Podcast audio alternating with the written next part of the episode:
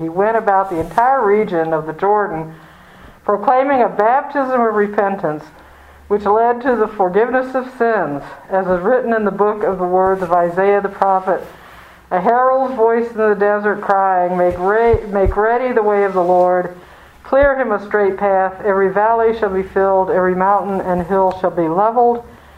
The windings shall be made straight, and the rough ways smooth, and all of humankind shall see the salvation of God. This is today's gospel of the Lord. Thanks Praise to you, Lord Jesus Christ.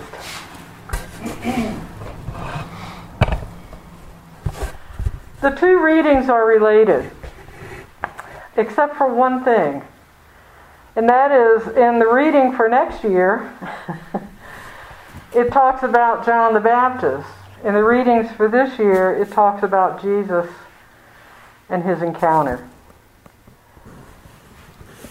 What does. Going to take this off. What does it mean for to encounter Jesus in this time of the cycle of our liturgical year, the circle, the wheel of our year? What does it mean in Advent to encounter um, Jesus? We already encounter Jesus. Jesus resides within us. We have that within us. The Holy Spirit is within us. The Christ consciousness, the seeds of that is within us.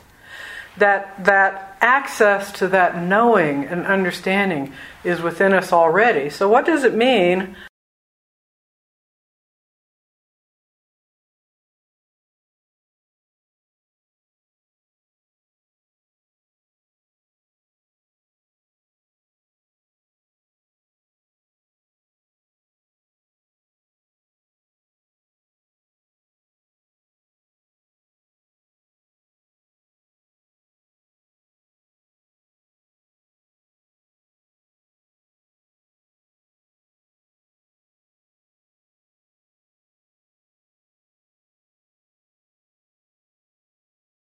to be reminded that we are waiting for the Lord. And if we, if we look at ceremonialism throughout the planet, the cycles of the earth, the cycles of the year are celebrated by people all over the world in different cultures and different faith walks and different spiritualities. It doesn't mean that the presence of the divine is not with us and that we're somehow bereft in, during this time and we're waiting and waiting for the birth of Jesus. It's more of a remembrance of that which is already occurring within us. And so if we look at the Advent season, a herald's voice in the desert, where are we desert? What is in our lives that, that is desert like? A herald's voice in the desert, in the midst of whatever is going on in our lives, personally, familially, communally, and globally. Whatever is going on, there is a herald's voice crying, Make ready the way of the Lord. What does that mean? Make ready the way. What that means is open our hearts. Open. Just desire to be open. Make ready the way of the Lord, because the Lord is present within us. Clear a straight path. What are the distractions to that awakening and that awareness of the Christ within us? Clear him a straight path. Every valley shall be filled, every mountain shall be leveled. The windings shall be made straight, and the rough ways smooth. When we desire to be connected with that divine presence within us, and by inference within all of us, when we desire that and we make we do our inner work to make straight that way, everything else will fall in place. Every ba- valley will be filled. What are the valleys in our lives? What are the mountains in our lives? And that can be that can be interpreted a couple different ways. Typically, because we are linear beings, we tend to think of the mountains as lofty and majestic, and we consider the valleys as slump, you know. But the valleys can be places of tranquility, of peace, of gentleness, uh, nurtured by the, the strength of the mountains around us. The mountains can also, uh, you know, try to scale a mountain in the desert.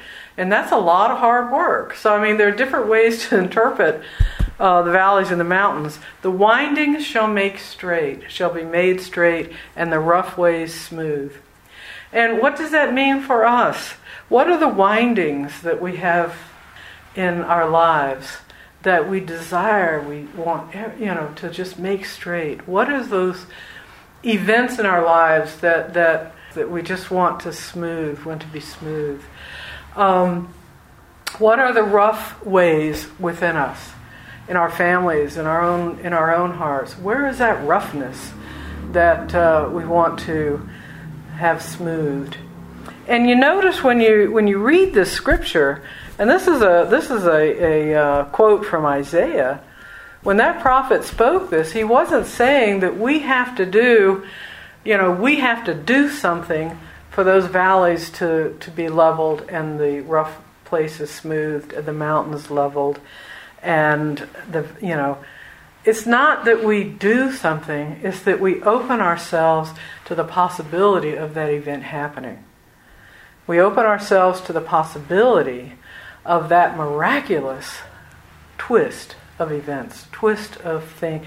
And we all have those in our lives. I, I can you know um, spend days talking about in my own life how the miraculous has made smooth the rough areas, has made the valleys level, the mountains, uh, you know.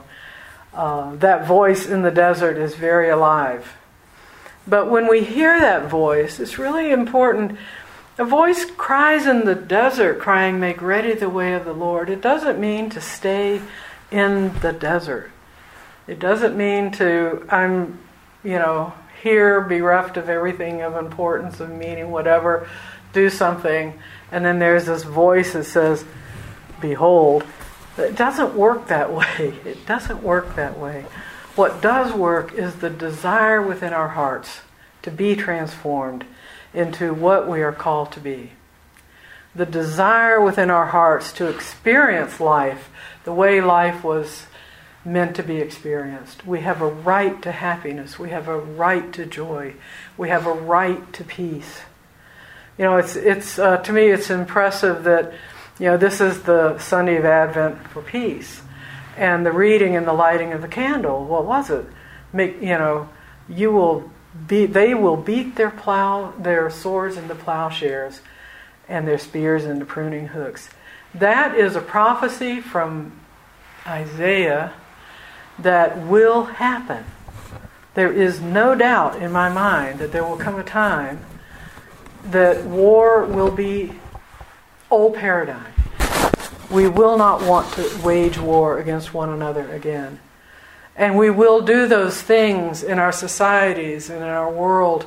What, is, what does it mean to bend the swords, beat the swords into plowshares, the spears into pruning hooks? What is the, the metaphor that that can evoke within us? What is that time? Have we ever dreamed, have we ever sat and actually dreamed of a time when that is possible?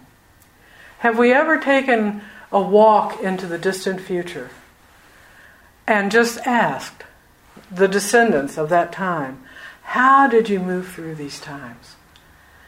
And what would the response be? We're here because you decided to change.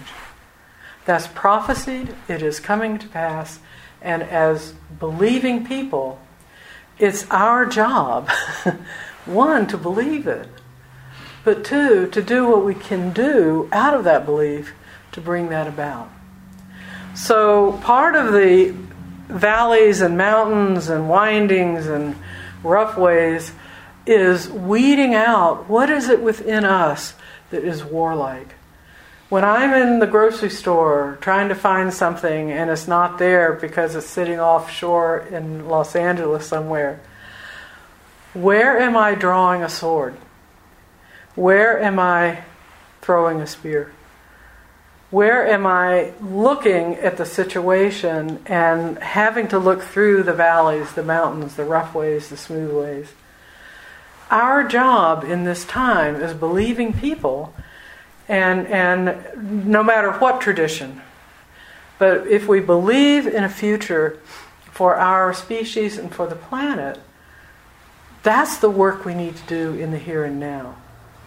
Is to do that inner work so that we can face that empty shell, face that um, maniacal driver, face that uh, whatever it happens to be, and bring forth that inner peace, that inner spirit that says, yes, this is tough, but I'm going to deal with it.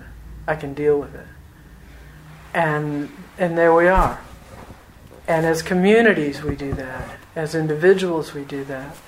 We call upon one another to help when we need the help. Because collectively, we're going to make, make it through this. Because that's the promise. That's the promise. And when we can see that within ourselves and manifest that within ourselves, it will manifest in the world.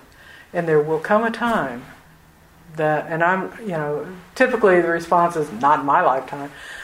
That's a curse.